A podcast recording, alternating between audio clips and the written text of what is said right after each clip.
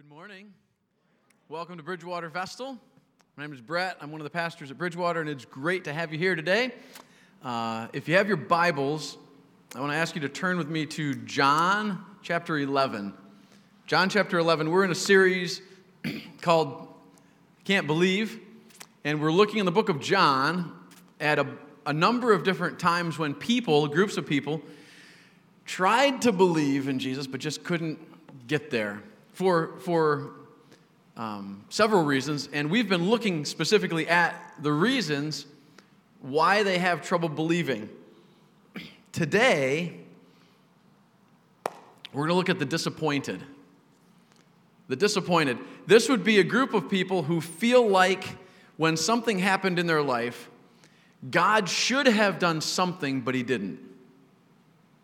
He either should have showed up with a miracle, or he should have kept something away, or he should have protected, or he should have done something other than what he did, which appears to be nothing. And so then you get a group of people who are disappointed because God didn't do what he was supposed to do. And in my head, I had this all worked out that God, this happens, and God shows up and do, do, do, saves the day, and everything's fine. And, but he didn't.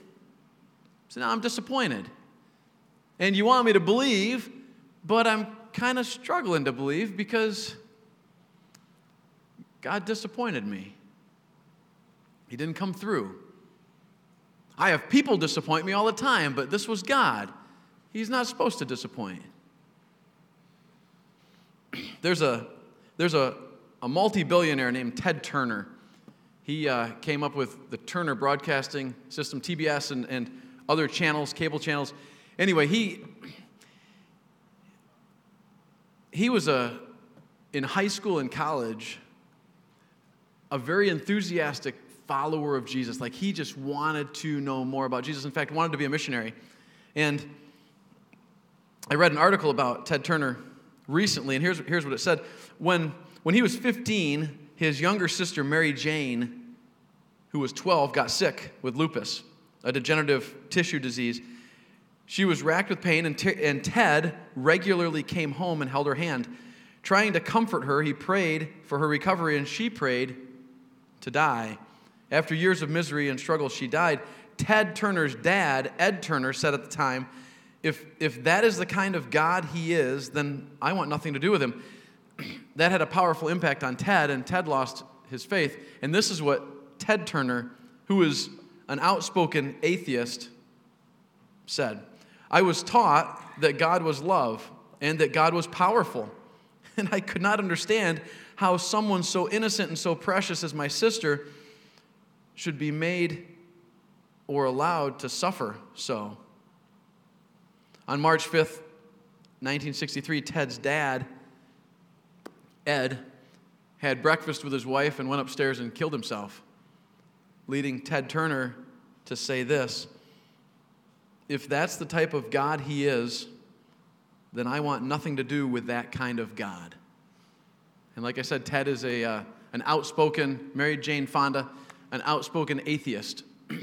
um, there's another man who struggled with this, and I think, I think if we were honest, all of us would say we, we've, we've had moments like that.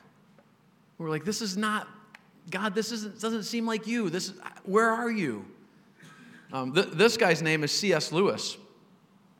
C.S. Lewis, he's a hero of the faith. He's written many books, including Mere Christianity, which is a bestseller. In 1961, C.S. Lewis's wife died after a painful bout of bone cancer. Right after her death, this is what he wrote I can't understand why God always seems to be there for me when things are going well, telling me what He expects of me. But go to Him when your need is desperate, when all other help is vain, and what do you find? A door slammed in your face, and a sound of bolting and double bolting on the inside. After that, silence. You, you may as well turn away. The longer you wait, the more emphatic the silence will become. There is no light in the windows. It might be an empty house. Was it ever inhabited? it seems so once, why is God so present a commander in our times of prosperity and so very absent in our absent a help in time of trouble? And that was C.S. Lewis. Now, C.S. Lewis was feeling raw, wrote that. Obviously, his faith grew through a process of time, and he he did not we really don't read that very often when you read you know top cs lewis quotes on the facebook page he's known for much more than that but if we were honest wouldn't we all say that we've felt that king david felt that god where are you where did you go you disappointed me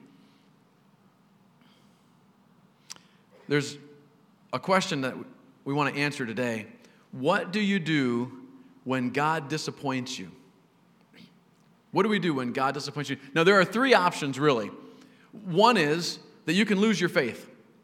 Okay, you can lose your faith. Ted Turner is an example of that. You can just turn tail and run. Say, you know what? It was all a crock. I'm out of here. Second option would be you could isolate that question from your faith. And you could say, you know, I really wrestled with this, but I'm just going to set it aside and just ignore it. And everything else is fine, but I'm going to just ignore that. The problem with that is I, I don't think we can wholeheartedly give our lives to a God that we hold back apart from because we don't trust Him in this area. But that is what some people do. The third option would be that we press deeper into our faith. We let the questions drive us deeper in our relationship with God. Which takes us to John chapter 11. So in John 11, we've got two people who were really, really disappointed. Jesus, Jesus disappointed them. And they verbalized that to Jesus. And we're going to look at his responses because I think we can learn something about about our God through the response that, that he has with, with these two people. Now, you may be sitting there saying, you know what, okay, I'm not disappointed with God. I'm not looking to cut off my faith. I, I'm not there. Okay, but maybe, maybe God has disappointed you in smaller ways. You know, maybe, maybe all of your friends have, have gotten married and, and you haven't, and it's just not fair. Maybe, maybe they've all gotten promotions Maybe they've found careers. Maybe at age 40, your spouse has walked out on you, and you say, Where, where is my God?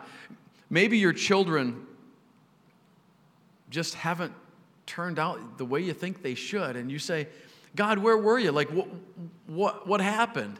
What's the deal? Maybe it's time to retire and you're not really able to retire. You say, it's not fair. God, where were you? Maybe, maybe you've battled a disease or a sickness for way too long. And you're just disappointed at God. I think on some level, like I said before, we've all felt that. So let's look at, at John 11. When we don't understand, here's, here's a couple examples of that. So, John 11, verse 1 now, now a man named Lazarus was sick. He was, he was from Bethany, the village that Mary and her sister Martha, this is Mary whose brother Lazarus now lay sick, was the same one who poured perfume on the Lord and wiped his feet with her hair. So the sisters sent word to Jesus Lord, the one you love is sick. Okay, so so here's the, we set up the story. Here, here's the deal Mary and Martha, okay, two sisters, have a brother, Lazarus. Lazarus is sick. They send a messenger to Jesus. Why? Because they're friends with Jesus. Why else? They've seen Jesus heal people. So they know he's a healer. So what will he do? He'll come heal our brother. Why not? He heals complete strangers. Why not heal someone that you love? Verse 4 um, When he heard this, Jesus said, This sickness will not end in death. No, it is for God's glory, so that God's Son may be glorified through it. Now, Jesus loved Martha and her sister Mary and Lazarus. So, when he heard that Lazarus was sick, he stayed where he was two more days. Okay, that word so right there.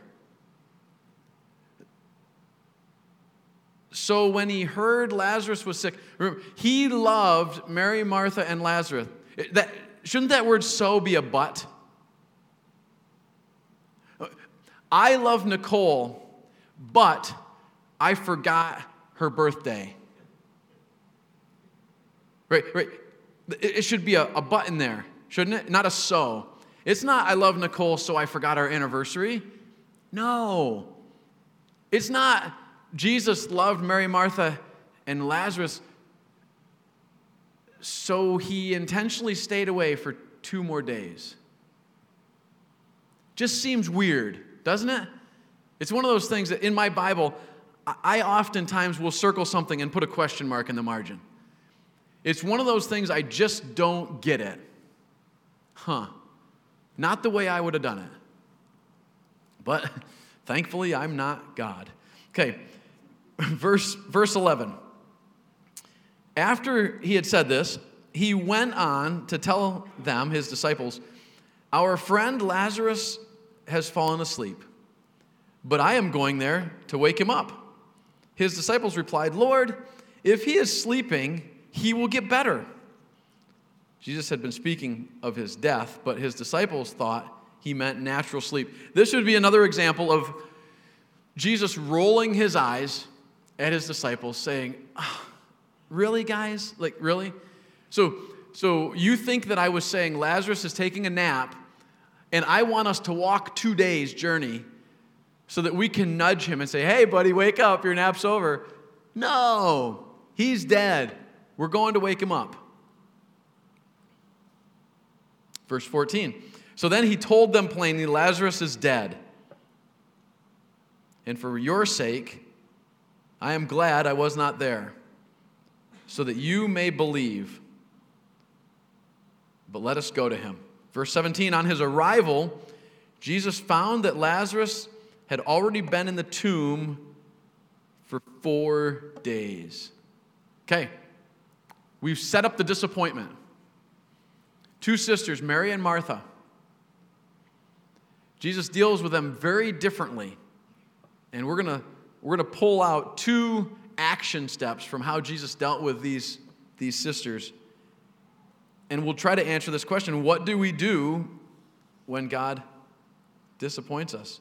So, verse 21, Mar- Martha addresses Jesus first. In verse 21, she says, Lord, Martha said to Jesus, if you had been here, my brother would not have died. But I know that even now, God will give you whatever you ask. Jesus said to her, Your brother will rise again. Martha answered, I, I know he will rise again in the resurrection at the last day. Jesus said to her, I am the resurrection and the life. The one who believes in me will live even though they die, and whoever lives by believing in me will never die. Do you believe this? So, here, here's, here's, here's the, what happened Martha runs to Jesus, and she says, You disappointed me. We sent word that Lazarus was sick. You got the message. Why didn't you show up? What was more important? What? What was more important than, than this? I'm extremely disappointed. And then she goes into a theological discussion about resurrection on the last day. And Jesus answers her question theologically with resurrection talk. But Martha's disappointed with Jesus. You, you did me wrong. Verse 27. After, after he says, Do you believe? Verse 27, Yes, Lord. She replied, I believe that you are the Messiah, the Son of God, who is to come into the world.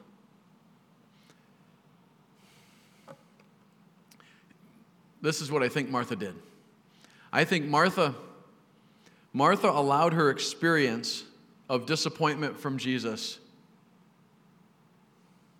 to cloud what she thought she knew about Jesus. Instead of allowing what she knew about Jesus to interpret her experience.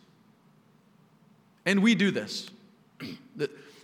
We allow, I allow my experience to drive what I think I know about God instead of allowing what I know about God to interpret my experience. So if Martha had said, Okay, I know, Jesus, that you are who you say you are, I believe that wholeheartedly, and because of that, I'm going to interpret this disappointment differently. What's your angle here? What, what is your angle, Jesus? What are you going to try to accomplish here? Because I'm sure that it's not what I think it is. Okay, that would have been I understand who God is and what He's done, and so I'm going to interpret this disappointment differently. Instead, she says, Where were you? Where were you? Gave you 48 hours. You could have just right on there, and you're Jesus. You could have just teleported. Where you didn't show up. Now my brother's dead. He's been in the tomb four days. He probably stinks. And here you come with your 12 men following you. I'm really disgusted. You'd only been here. And we do that same thing. Where were you, Jesus? Where were you? I prayed and prayed. Where were you? I've been battling this for, for years and years. This kid you gave me, if you if only I, where were you? And that, that's our first point Jesus' lesson to Martha was that she needed a truth that cannot be shaken. A truth that cannot be shaken. And you and I need a truth that cannot be shaken. We need a foundation of truth in our lives. God's word is truth. This is truth right here.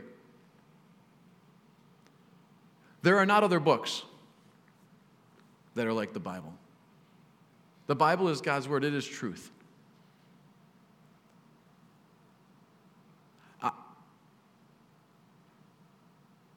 I, know what I know about God from the Bible, and I interpret life experience. I should interpret life experience, all of my life experience, through the lens of what I know about God. I know God is good. I know God is faithful. I know God is the great physician. I know God is love. So when my son is born way premature and I'm sitting in the neonatal, how do I interpret that experience based on what I know about God? Or do I allow that experience to change what I thought I knew about God. See, we need to have a truth in our lives that can't be shaken.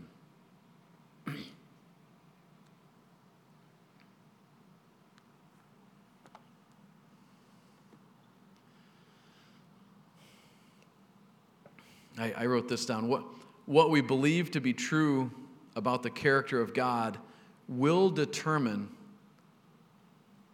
what we believe God to be doing in tragedy. what I believe to be true about the character of God will determine what I believe that God is doing in tragedy. So, if I am convinced of God's goodness and God's faithfulness and God's never ending love and God's control in every situation, my response to God in difficulty will probably be a response of, okay, I don't know, but of confidence and hope.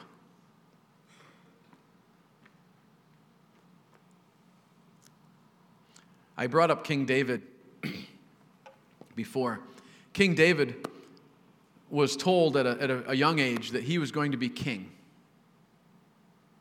king of Israel. It's awkward because he was told that when somebody else was already king, so I could see that would be a little weird. well, David's life did not go as you would think. Probably didn't go as David would think.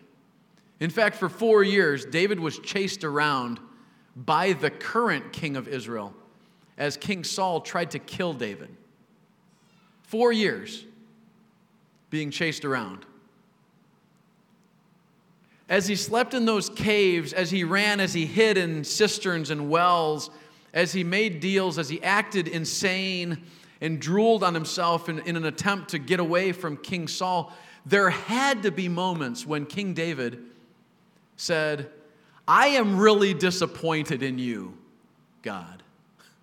Where are you? And he probably wrestled with these very things. Here's what I know to be true about God, or here's what I thought was true about God, but here's my current experience, and it just doesn't jive. What's great is David wrote a bunch of Psalms for us to read about those very moments. And one that's very, very familiar Psalm 23. David says, The Lord is my shepherd. I, I don't need a want. Makes me lie down in green pastures, leads me beside the still waters, restores my soul. Okay, but it's not, it's not Pollyanna. He, he goes on to say, Oh, believe me, I walk through the valley of the shadow of death. Yeah, there are certainly seasons of my life that have been shadows of death, David says. But he says, I'm not going to interpret those experiences in a vacuum. I'm going to interpret those experiences based on who I know you to be. And even though I walk through the valley of the shadow of death, what? I will fear no evil. Because I have a truth that is unshaken.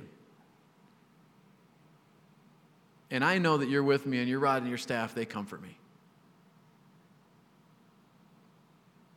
We need, we need that. We need that truth. This is that truth right here. And I don't think anybody can study this enough. I don't think you can read it enough. I don't think you can memorize it enough. I don't think you can do more than enough. I think there is always more in God's word that we can learn and we need our lives built right on this, right on this book, right here. On the truths about God. A truth that's unshakable. David does a great job of both remembering God's word and, and also reflecting on what, what God did. See, I can I know the truths of God, God's word, but I've got a bunch of experiences also that back up what God's word says in my life. His faithfulness over and over and over and over and over again that I've kept track of and I remember it. And David did too. Actually, 2 Samuel 22, if you want to read a great chapter in the Bible this afternoon, 2 Samuel 22, listen to it on your phone. It's phenomenal. It's a, it's a song David wrote, and he reflects in 2 Samuel 22, all 51 verses, on how amazing God has been in his life. And he just reflects back. I've got a truth that's unshakable. How come? Well, because I've got God's word and I know what it says about God, but I've also got a, a wealth of experiences that back up God's faithfulness. Oh, were there some times in there that are crazy? Yeah. Were there some times in there I was disappointed? You bet. But ultimately, my faith, my trust is unshaken. 2 Samuel 22. All right, there's, there's a second piece of this. Not only do we need a truth that's unshaken. But, but when we face disappointment, we really need to experience and know a love that is felt. And this is what separates God from an impersonal, unfeeling force. And we see this one when Jesus talks to the other sister, Mary. So let's pick it up in verse, verse uh, 32. Um, so I'll back up. So Martha Jesus talks with Martha, and Martha goes back to the house and says, Hey, uh, Jesus is here. He wants to talk to you. So Mary then comes out, and that's where we pick up in verse 32. Verse 32 When Mary reached the place where Jesus was and saw him, she fell at his feet and said, Now get this, she says exactly the same thing as her sister says, word for word. Lord, if you had been here, my brother would not have died. Almost like they were talking about it before he got there.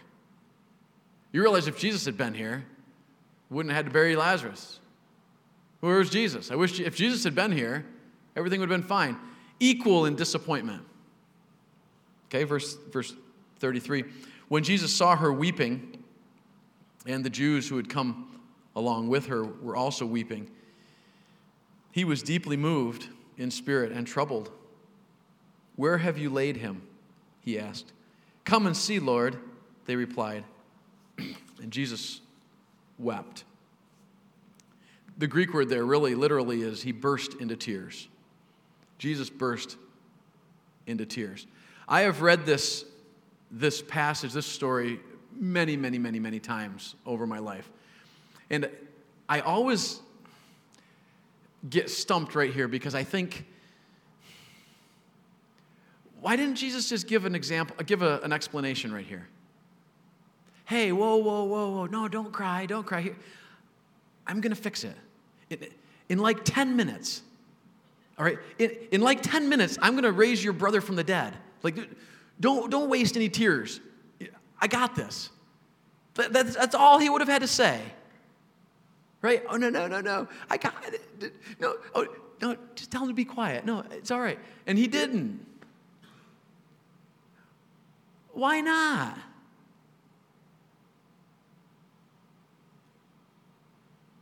They're really sad. I, I wrote this down. Jesus could have given an, ex, an explanation, but instead, he chooses to give us a picture of how he goes through suffering with us. Jesus chose to give us a snapshot of a picture of how he goes through suffering with us, with the people he loves. And that is probably more valuable than an explanation. Jesus wept. Jesus cried with Mary. He loved Mary. He cried. So they could feel his love. Very, very valuable much more valuable than a flippant explanation. You know, well, meet me over there. I'm not going to tell you what's going to happen, but it's going to be great. Right over there, 10 minutes. All right, don't cry. No, no, we got a show for you. Or Jesus showed sympathy and empathy and love, and he wept. We don't serve an unfeeling force of nature. We have a relationship with the creator of the world who loves us and who walked on earth for 33 years and wept, cried. He was moved. And he burst into tears.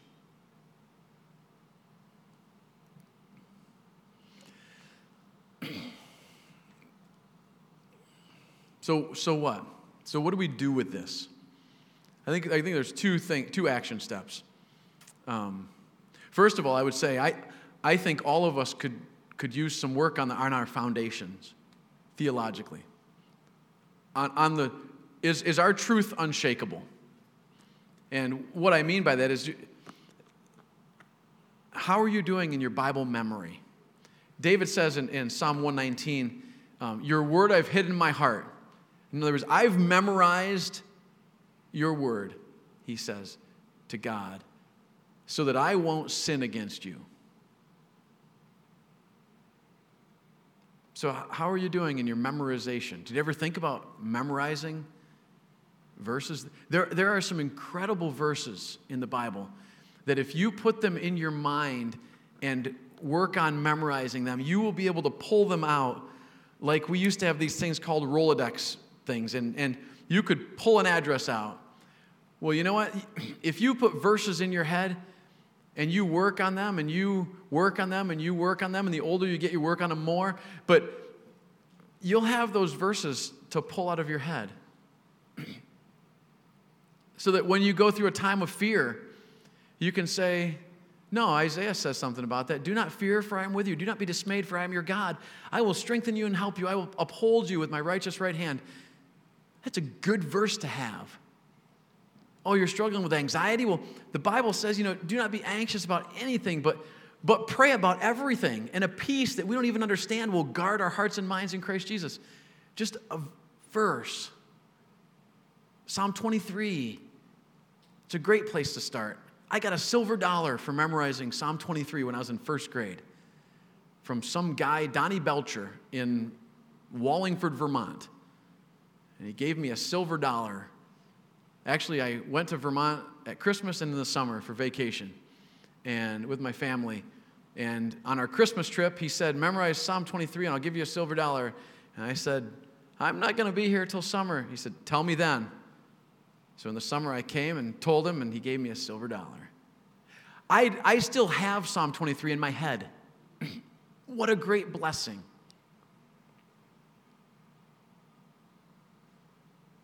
If you want truth unshakable, hide God's word in your heart. What about a Bible reading plan in the YouVersion?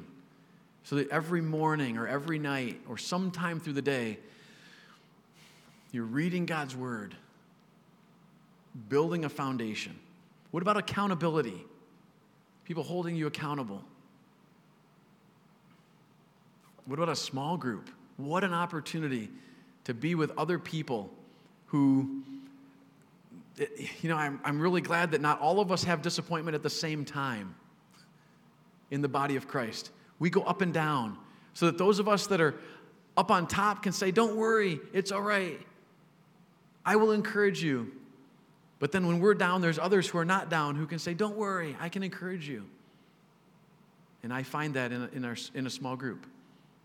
Now, maybe that's, that's just one part of the application, building a foundation of truth that's unshakable. The second one is a felt love. And I think as the body of Christ, we need to show God's love to each other. So the question here is Are there people that God has put around us that we need to love and support and show the love that Jesus showed when somebody was hurting. Some of you may have never thought about this, but you know, who, who do I need to write an encouragement note to? We just, we just had a family that lost a sister, a wife, a daughter in law. I mean, we, we, we have that this last Wednesday, was it Wednesday? There was a service here. It was Monday um, for Melody. And you might say, Well, I don't know that family. I don't know Calvin. You know what? You just write an encouragement note that says, I don't know you, but I'm, I'm your brother or sister in Christ. And we go to the same church, and I'm praying for you. How do we do at showing that love? Because we're supposed to be the hands and feet of Jesus as the body of Christ. You know when you hit your thumb with a hammer and it hurts really bad? The rest of your body takes care of that thumb. I'm not going to use the thumb. You know when your pinky toe, you're walking to the bathroom late at night and you hit that door casing and your pinky toe goes one direction and all the other toes take the other way, and you say, ah! and you just picture that little toe bent way over and you know it fell off, but it really didn't, and it feels like this big. We take care of that toe. We take care of that foot. We might even pick our toes up and walk because oh, that baby toe, ooh. And when you get back in bed, you don't even want the blankets to touch the baby toe because it hurts so bad. So your big toe just sticks up to hold to protect the little baby toe. You know, you think about what we do with our feet when we hurt our baby toe, well, what about in the body of Christ? When somebody is hurting, how do we do? Showing love to them.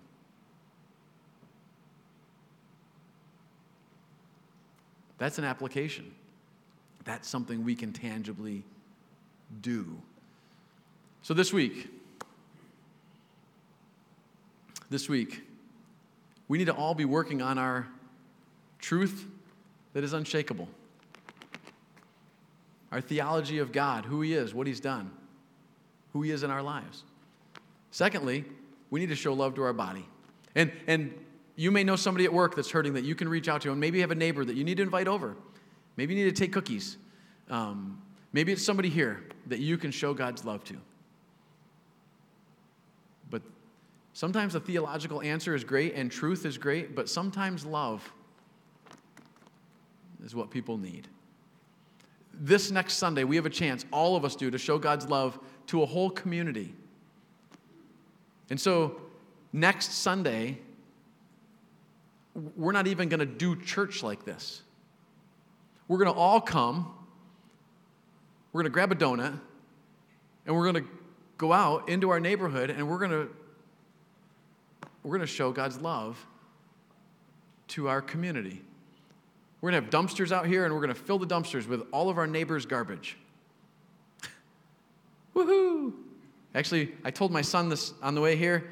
He's 11, and he said, Whoa, a dumpster dive. Sweet. Can we go through it once everybody's done? I'm like, he takes after his mother. but that's what we're going to have. And it's going to be wonderful. We get a chance to show Jesus' love to a community of people. And we're going to unload their trailers, we're going to throw them in the dumpster, we're going to have donuts out there, and we're going to say, Thanks for bringing us your garbage. We love Jesus, He loves you. Have a good day. We're going to be the church, live out some of this truth. And then we're going to eat after that. So I'm excited about that. I told Renee to get Kentucky Fried Chicken. It's kind of a secret, but I don't get Kentucky Fried Chicken very much, and I really like it. Sorry, that's vain, but I do. So then we'll, we'll eat and then go home. But um, we have a chance to show God's love. So let's do that well. Let's, let's pray. Father, thank you so much for, uh, for your word. Thank you for John chapter 11 and for the story of Mary and Martha. Um, Father, I pray that you'd help us. Help us to uh, be your hands and feet, to do a good job of that. And I pray that we would never get tired of, of learning about you. God, I, I know that it's easy for me to, to feel disappointed in you when you don't do what I want you to do. But I pray that, that I, I ask that you'd help me remember that you're a great God, and even in disappointment, you're still a, a great God. I love you. In Jesus' name, amen.